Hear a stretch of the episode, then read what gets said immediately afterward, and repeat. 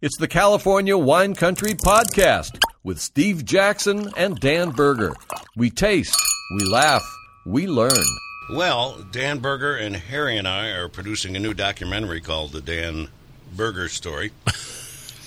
Yeah. It's fascinating stuff. And we started last week, and let me just do a quick rundown without getting into details here. But he's been writing for newspapers and doing all sorts of stuff for all these years. He earned a BA in journalism at Cal State LA, then got hired by the Associated Press as a reporter and worked for them for quite a while. He covered a fatal Pan Am uh, airplane crash in American Samoa in the jungle there. He covered the search for Patty Hearst in San Francisco for AP. And then about 1976, he began writing about wine as a hobby, and now we know he continues all these years to write about wine and talk about wine here every Wednesday in the 5 o'clock hour on California Wine Country. Dan, always a pleasure. And for me, Where do we pick it up?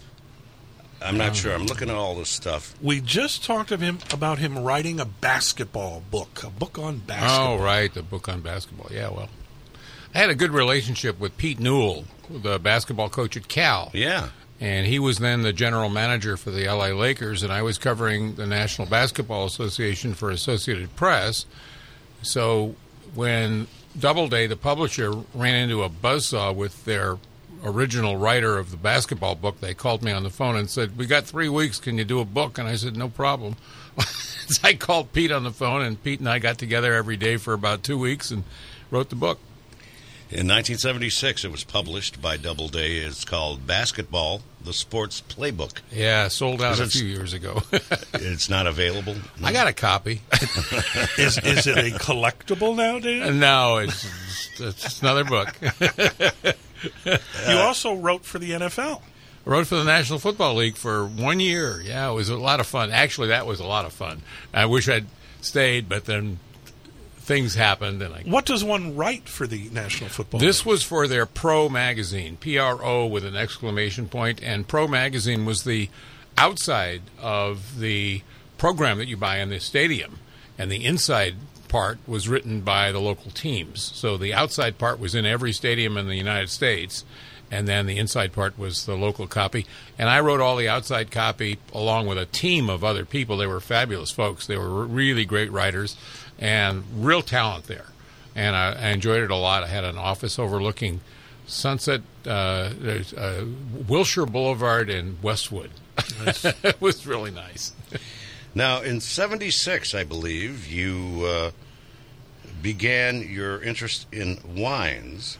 Yeah, that was a really kind of a strange story. I was actually in in uh, Eugene, Oregon, covering the Olympic track and field team. The, they were they were picking the U.S. team for the track and field uh, uh, performance at the Olympics, and I got bored to tears with uh, steak and potatoes every night. At this, the only place that was open late after these events were all over with was a steakhouse. And after about seven days of steak and potatoes, I said, "To hell with that!" So we got out and we went to a Hotel Eugene was open late one Saturday night, and I ordered some wine, and t- turned out the bottle was corked. And I complained about it to the waiter, and the guy said, "You got a career," and so I that's where I kind of sh- shifted my career. because he didn't think most people would recognize that the wine was corked. he had no idea that there was anybody in a room who knew something about wine. I didn't know anything about wine at the time, but But you knew it was corked. I knew it was corked. Quickly, explain what a corked wine It's moldy. is. We've, It we've dealt with it on this show Yeah, before. it smells like uh, old dish rag—a wet old dish rag for about three days old, and and the smell is moldy. And it was evident to me that this guy was really. He said, uh, he says, "You impressed me."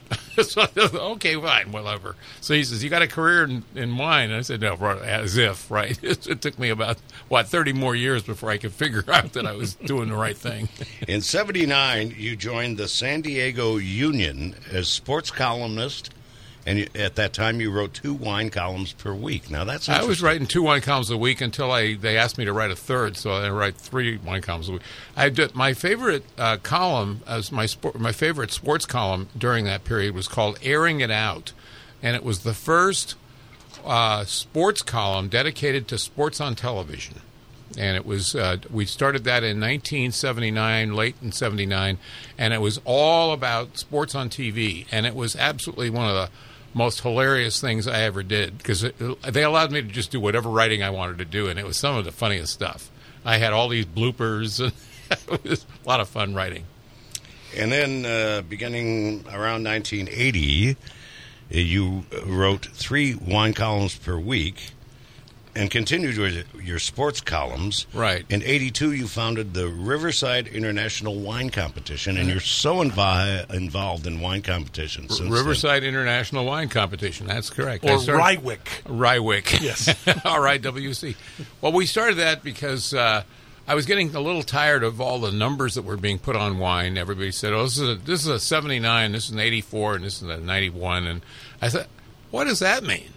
Uh, gold medals mean more. Uh, they have much more validity because it's a, a judgment of a panel of people, not just one individual.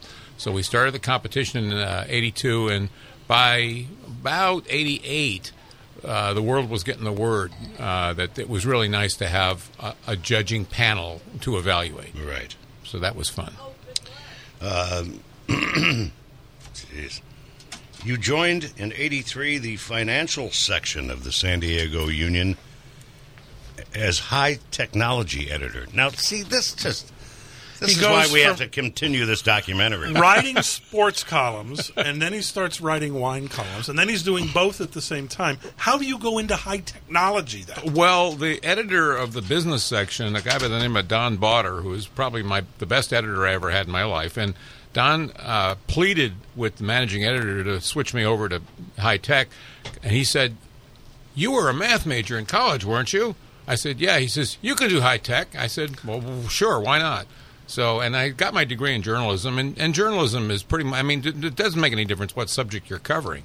Could be anything. Could be food. It could be you know, sewing, whatever. There's always a good journalistic a- You angle. did not ever write a sewing column. No, thank goodness. Yes. Thank you. Maybe coming up. yeah, you never know.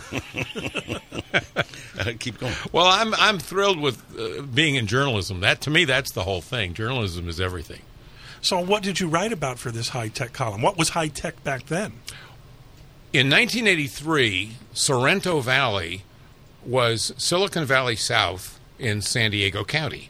There were all these high tech companies develop, developing new kinds of technology. There was SPI, Software Products International, and there were lots of high tech companies developing various technologies that didn't even exist.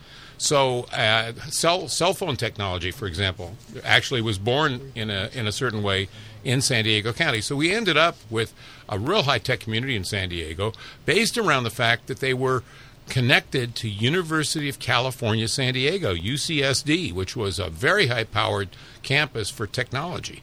So I was constantly on the road interviewing inter- uh, uh, presidents and uh, technology people, and I did a story on Infrasonics, which was a company that specialized in making infant uh, ventilators. And can you believe when when children were infants were born that were less than a pound? The only ventilators at the time were adult ventilators, and these kids were dying because the the amount of air being injected into their lungs was too strong.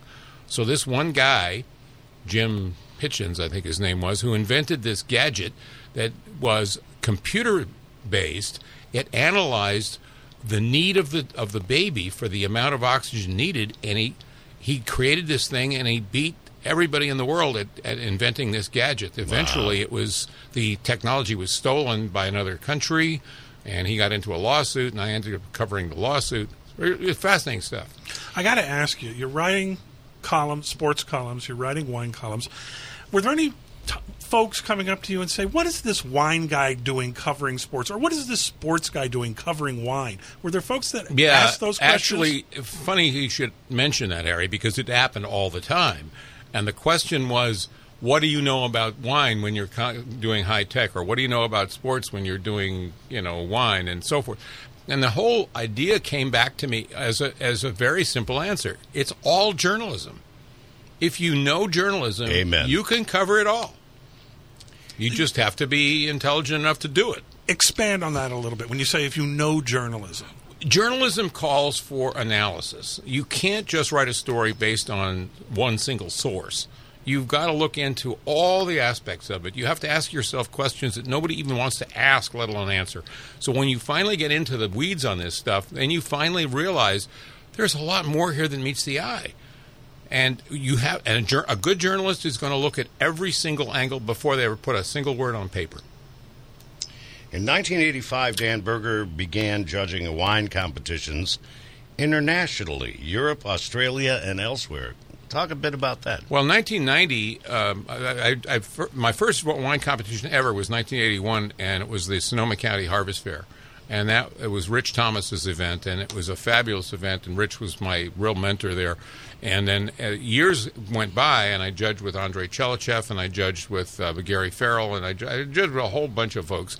But during that entire period, I was learning that wine was a lot more complicated than I had thought. It wasn't just what was in the glass; it was also what was in the winery and what was in the technology. So as time went by, I learned more and more and more about it. In 1990, I, I, was invited to judge the OIV competition in Europe, the European event, and it was in OIV. OIV. It's a French term which means uh, International uh, Wine Competition okay. in okay. Europe. You know, it's a French thing. So, uh, I mean, the, the, O stands for enology, which tells you something. Okay. Uh, but I went to Yugoslavia. Uh, for that competition in 1990, and we and we flew in, and I could see the bombs dropping. It was the the war that eventually created Slovenia out of Yugoslavia. And uh, when we got into the airport at Zagreb, it was empty. There wasn't anybody there, including the guy who was supposed to rent us a rental car. So we uh, hired a cab to take us north, about 70 miles north to. And there's bombs dropping. Bombs dropping. I uh, hope you gave him a good tip. We certainly did. Okay. we gave him a huge tip. he was happy to get out of town. There was no bombs dropping in Ljubljana. wow. We're continuing with our great friend, longtime Drive Hall of Famer, and longtime co host of California Wine Country on Wednesdays, the great Dan Berger. What a story. Now, you, as I mentioned earlier, be, began judging wine competitions in Europe, Australia, and everywhere else. And you've been to Australia how many times? 23. 23 times. Yeah. I've judged 15 wine competitions down there, and the other eight times it was just for interviews. And I thought you were going to say fun. What well, was fun. Yeah, Okay. Australia. I love the Australians. It's such Oh. a great sense of humor, and I love Australian rules football.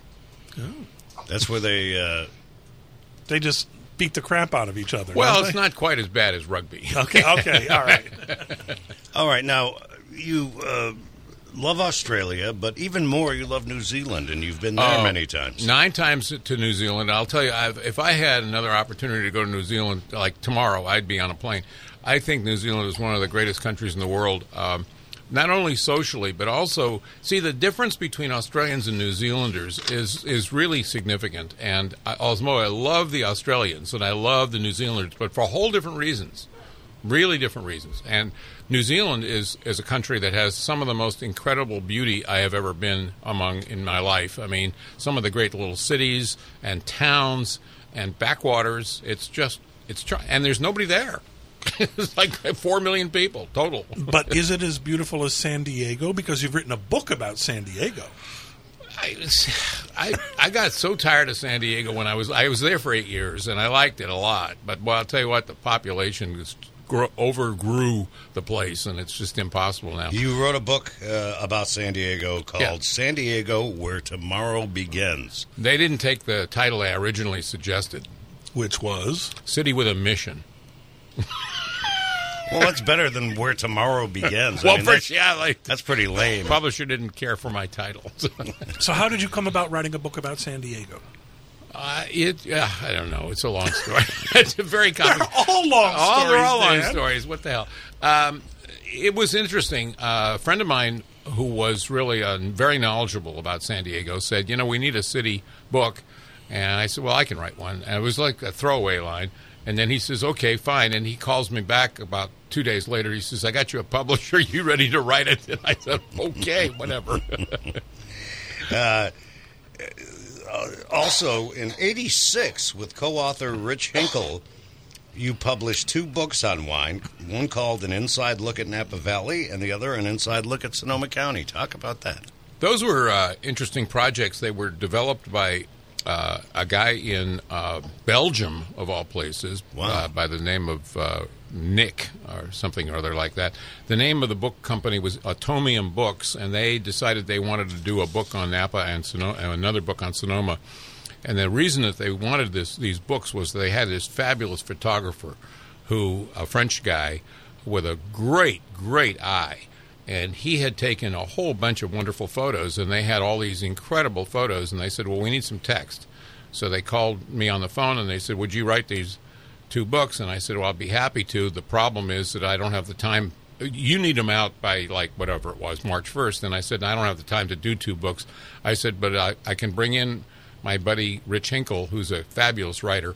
And I said to him, would you do the book? And he said, well, we don't have enough time to even do one book, let alone two. And I said, well, let's just apply ourselves. So we worked on it together. And he took half, and I took half, and we both had bylines on both books. And the books are not bad. Are they still available? Now, they were sold out. Uh, the, the publishing date was 86. By 90, they were all sold out. Maybe they're in the library. I found a couple of copies online about a year ago and bought them. All right. So I need the extra copies. Also in '86, and this uh, is so bizarre. You were hired to be business editor for the Santa Rosa Press Democrat. yeah, they call And uh, business? Business editor, yeah. Well, I had been working for the business section of the San Diego Union, and they and uh, they um, managing editor for the newspaper in San Di- in Santa Rosa called me on the phone and said, "Hey, you want to come up and be our business editor?" And I said, well, "I I've been, never done that." He Is says, that how you first? I moved here in You moved to '86 just Rosa. to take that position.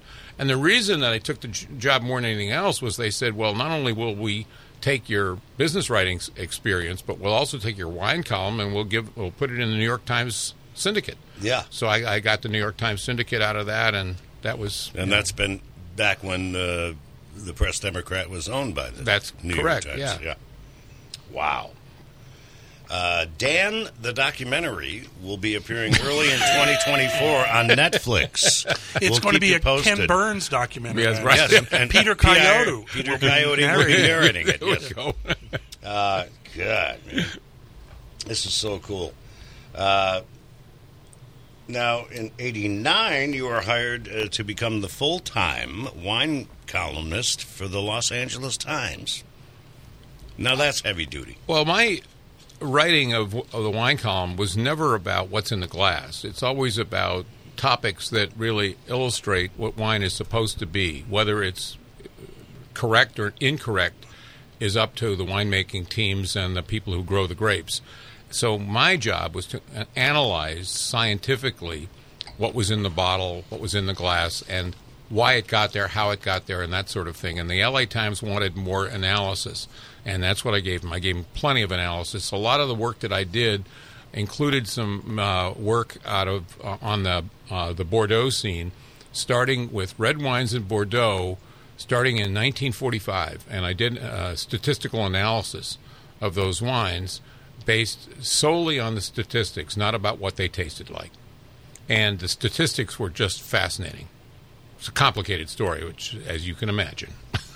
It'll all be in the new documentary on Netflix beginning next year. Dan, the documentary, Ken Burns, Dan. and Peter Coyote will narrate it. Yes. Now he scribbled it. Now he came in last week when we started this, folks, and he brought us a 12-page outline of things that he's done in his life, and then he brought it in today. He said, "I need to add some things." So 1990 is handwritten on Steve's form. Yeah, that was my Lu- Ljubljana experience. the Yugoslavia, the thing. We talked thing, about that. Yeah. Yeah. And then uh, the, the other parts of this, the, the judging competitions, uh, what I didn't put down at all was that I'm working on a new system of of valuation of wine, uh, working with a mathematician out of Oregon.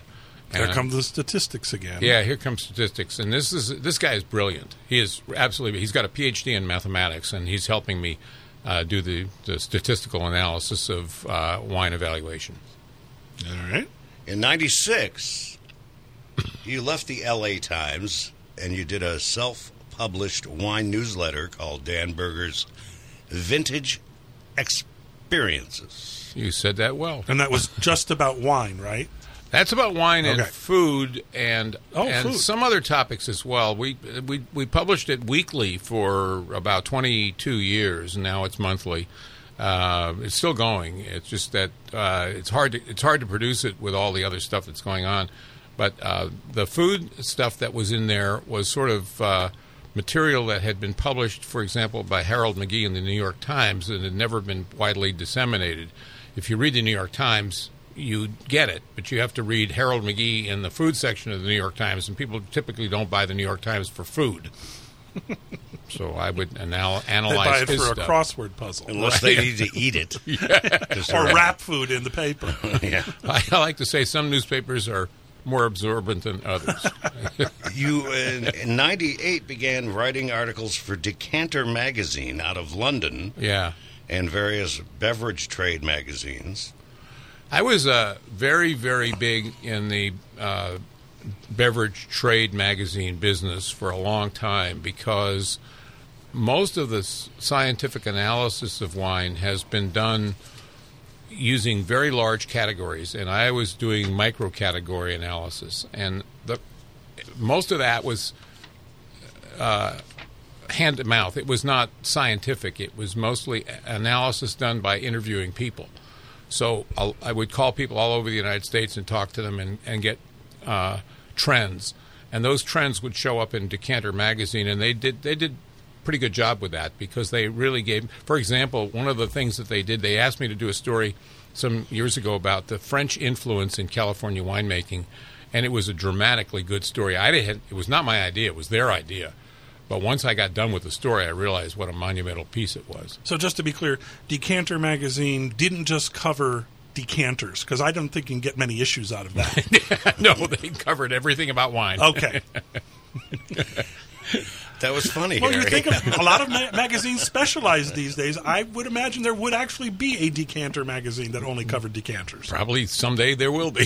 In 2010, Dan Berger published North American Wine Routes, and that was for Reader's Digest publications. yeah, Reader's Digest called and asked. Was it a if- very short article? No, it was a big, giant book. Um, Oh, a book. It was an entire look at in the entire United States and Canada. And I got my co-author did the Canadian section. I did the American section. The American section included uh, people from Michigan, Minnesota. I mean, we had wine country areas that you wouldn't even know were wine country areas. I went to Colorado to do the Colorado section myself. I went to Utah to do that. I went to Texas to do that. So after a while, I was flying all over the United States doing my own regional coverage. What was the most off the beaten path wine route that you traveled? Michigan was unquestionably the most interesting. When I visited, Right on. well, it was fascinating. These people are so dedicated; it's amazing. And they're doing some great Oh, my wines goodness, these yeah. days. Yeah. I just ordered a case of Michigan wine two days ago. We've talked about this before. Yeah. Michigan being my home state. Yeah. Yeah, and they've really gotten it together. And you wouldn't think, you know, you think Michigan wine? Well, there's a No. winemaker up there by the name of Bryan Ulbrich who makes uh, wine under the brand name Left Foot Charley, and everything he does is brilliant. Everything. I've seen the name, and I've Well, seen, next week I'll bring in a bottle of Left Foot Charley wine. Please You'll, do. you'll taste it. You were in 2010 inducted into the uh, New York Hall of Fame, the Wine Media Guild. What's that all Wine about? Media Guild has been in business for a long, long time, and um, they have uh, sort of a Hall of Fame of wine columnists and wine uh, key wine people in the in the world of wine. And the in, in 2010, they called me on the phone and said, "Would you be willing to come out here and accept an award? We'll put you in the Hall of Fame." And I said, "Well, I don't." I said, "I." I, I'm- don't live in New York. He's, they said, "Well, we don't we, we don't discriminate against people just because they happen to live in California." So, so I flew out and they gave me the award. And the other person uh, inducted on the same day as me was uh, Michael Broadbent uh, from Oh. London. Yeah. So the and I, I also not a citizen. Of New also York. not a not a citizen of the U.S. that was real, uh, really a lot of fun because um, I got to meet a, a whole bunch of people that I'd read about and heard about, but never had met. So it was nice. It is an amazing story. We started it last week, the Dan Berger story. And coming out in 2024, Dan the documentary. I'm serious. You can catch it on my- Netflix. This gotta- is just great stuff, man. I like my. Uh, I have to put on a tie. No, you don't. it's 2023. That's right. Nobody Okay. cares Nobody cares about ties, especially on the radio. Harry? Well, are we up to 2022? I guess we are up to 2022. Is there anything on the calendar there? There is. You perverse, you produced a commercial wine for the first time. Oh, good gracious! Yeah, Yeah, and well, you're still doing that, right? yeah. Well, it just got That bottled one- two days ago. Yeah, yeah. yeah. So it's a Riesling, and it's a dry Riesling, but there's a philosophy behind this. Where uh, uh, and the reason for the wine essentially is that I have been told for the last 30 years that it can't be done, and whenever anybody says it can't be done, I'm always ready to challenge that. So. uh, Over 30 years. Well, for 30 years I've been hearing it, but it, was, it wasn't until 2005 when I discovered the vineyard that I thought would do the right thing. And it wasn't until 2010 when I actually got the winemaker to agree to do it. And then it took another 12 years before we actually did it. So But you'll show them. I, I- it's not a matter of proving a point, it's a matter of trying to get people in the future to agree to do the same thing. Because I think what's happening in the world of Riesling is that things are changing and we need to upgrade our thinking. All right, and again, Dan the documentary will be on Netflix next year, and it'll be uh, produced uh, by Ken Burns and uh, narrated by our friend uh, Peter Coyote. Michael Moore has no chance. no, No, I don't see your documentary being handled by Michael. I, I don't think you want your documentary handled by Michael. I didn't say that. Or we'll get the real inside story of what you've been talking about for the last two weeks. and you you've been doing a, uh, a wine judging called Dan Berger's International Wine and Cider uh, Competitions. Talk quickly about Mm-hmm. Well, that's that. We that's an outgrowth minutes. of the old Riverside event. Um, we moved the event to Sonoma County in 2016, and um, the reason that this wine competition exists is that I believe very strongly that winemakers are better judges than anybody else, and so most of my judges are winemakers, and they're all close friends of mine. I got As opposed to winery owners or yeah, winery owners they, they own, but they don't know necessarily the details. Sure, I mean, I got I got Nick Goldschmidt and I got Carol Shelton and I got I got great people as judges. So Carol was just in the studio right, Tuesday. she was a judge at my competition this year. yeah. Great, great lady. She's So what amazing. does 2023 hold for Dan Berger? Uh, couple of things. Number one is that we're looking at uh, changing.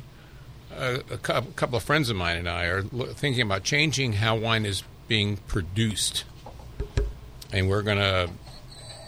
We've got a strategy. We're not. We just talked about it this afternoon for the first time, and he agreed. Once he agreed, it was at least in the discussion stage. And I talked to some people, financial people, about this, and I think we're going to try to change how wine is produced in the United States.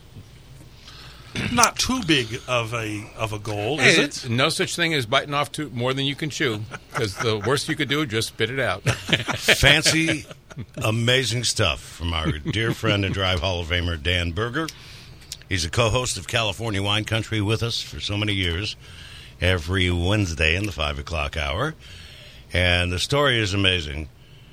Uh, We started it last week. We're wrapping today, and then uh, again, the Ken Burns documentary, Dan. Uh, narrated by Peter Coyote will uh, uh, premiere next year. And remember, this all started with him being a chess championship and in a quartet, three bows and a peep. Yeah, that was last week, and I, Just right. I- the, che- the chess stuff keeps on going. I looked at it today because uh, we were going to recap some of last week, and I I blew over that part. Well, I think it's an interesting path to see and, and follow. You know, from from L.A., from journalism, from sports to wine to business to making your own wine. I think I think making your own wine is the natural conclusion folks would come to based on your career and your interests. and So- by the way, Ken Burns uh, called me this morning and said he wants full access for his cameras in your wine cellars. There we go. So You have no idea what's in the cellar. No. You know why? Because I don't either. Harry, weren't you there once? I have visited the cellar. As somebody said earlier, remember that last scene from uh, the first Indiana Jones movie when they take you to the warehouse and you just see cartons and cartons and cartons? That's Dan's wine cellar. Dan Berger. God bless you, my friend. We'll see you on Wednesday.